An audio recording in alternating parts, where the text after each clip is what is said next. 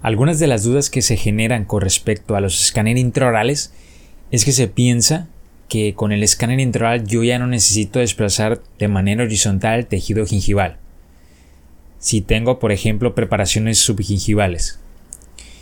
¿Por qué? Porque se piensa que el escáner intraoral hace una especie de magia, donde si aún así es en sí a ese tejido gingival me está obstruyendo la preparación, se cree que cuando nosotros estamos pasando ese escáner intraoral, me va a estar eliminando la encía para captar a detalle esa preparación. Pero realmente no es así. Si nosotros no tenemos una correcta visibilidad de la línea de preparación que hemos realizado, aún así captemos esa preparación con escáner intraorales o con siliconas, no vamos a tener un buen registro, no vamos a tener un buen modelo para realizar esa restauración.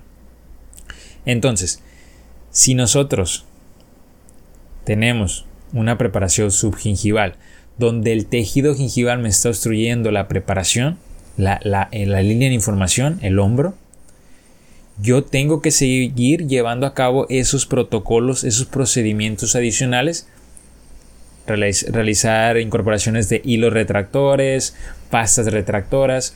¿Para qué? Para yo generar un desplazamiento horizontal del tejido gingival y yo poder captar a detalle esa línea de información de mi preparación. Llámese con escáner intraoral o con siliconas. Cuanto mayor nosotros tengamos visibilidad de la preparación, nosotros vamos a poder captarla mejor. Tal vez Habrá casos, habrá tipos de preparaciones que no lo requieran. Preparaciones supragingivales, donde no vamos a necesitar realizar este tipo de procedimientos adicionales. Aquí sí no se va a necesitar realizar un desplazamiento horizontal del tejido gingival. Tal vez en preparaciones gingivales, en algunas zonas donde no estamos observando al 100% esa preparación, bueno, ahí sí vamos a tener que optar por este procedimiento adicional.